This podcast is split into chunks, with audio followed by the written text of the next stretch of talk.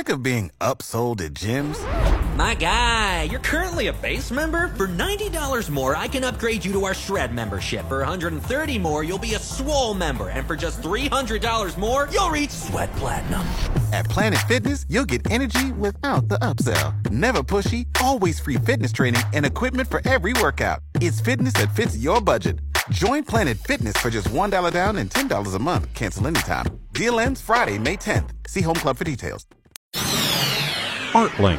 KFOR helps you picture the arts in Lincoln. The weekend of April 12th and 13th will be a big compliment to Lincoln's collective sense of humor. It'll be the first anniversary of the Comedy Loft. It has been very good. The response from the community has been good. It surprises me from week to week how things fluctuate. But with that said, it's it's been very positive, and uh, it, so far so good. Co-owner Derek Bremas says the 80-seat club opened a year ago with former 30 Rock star Kevin Brown and has grown steadily in national prominence in the comedy industry. One of the highlights of our whole year, Larry the Cable Guy showed up to do a guest set one night and from his lips saying that he hasn't done that in 17 years, that speaks volumes to what the room is on a national level, and it it's been awesome. The first anniversary, the weekend of April 12th and 13th, will feature four shows by Derek Hughes, a former America's Got Talent finalist who's performed on MTV, VH1,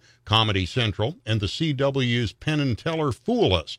Regardless of the act, however, Derek says they all seem to relate well to Lincoln audiences. It really is an experience to see a traveling comedian and get a chance to actually spend some time and say hi. And it's just a neat venue with a very intimate setting, and it works out really well. Upcoming show and ticket information can be found online at comedyloft.club. ArtLink on the podcast tab at kfornow.com.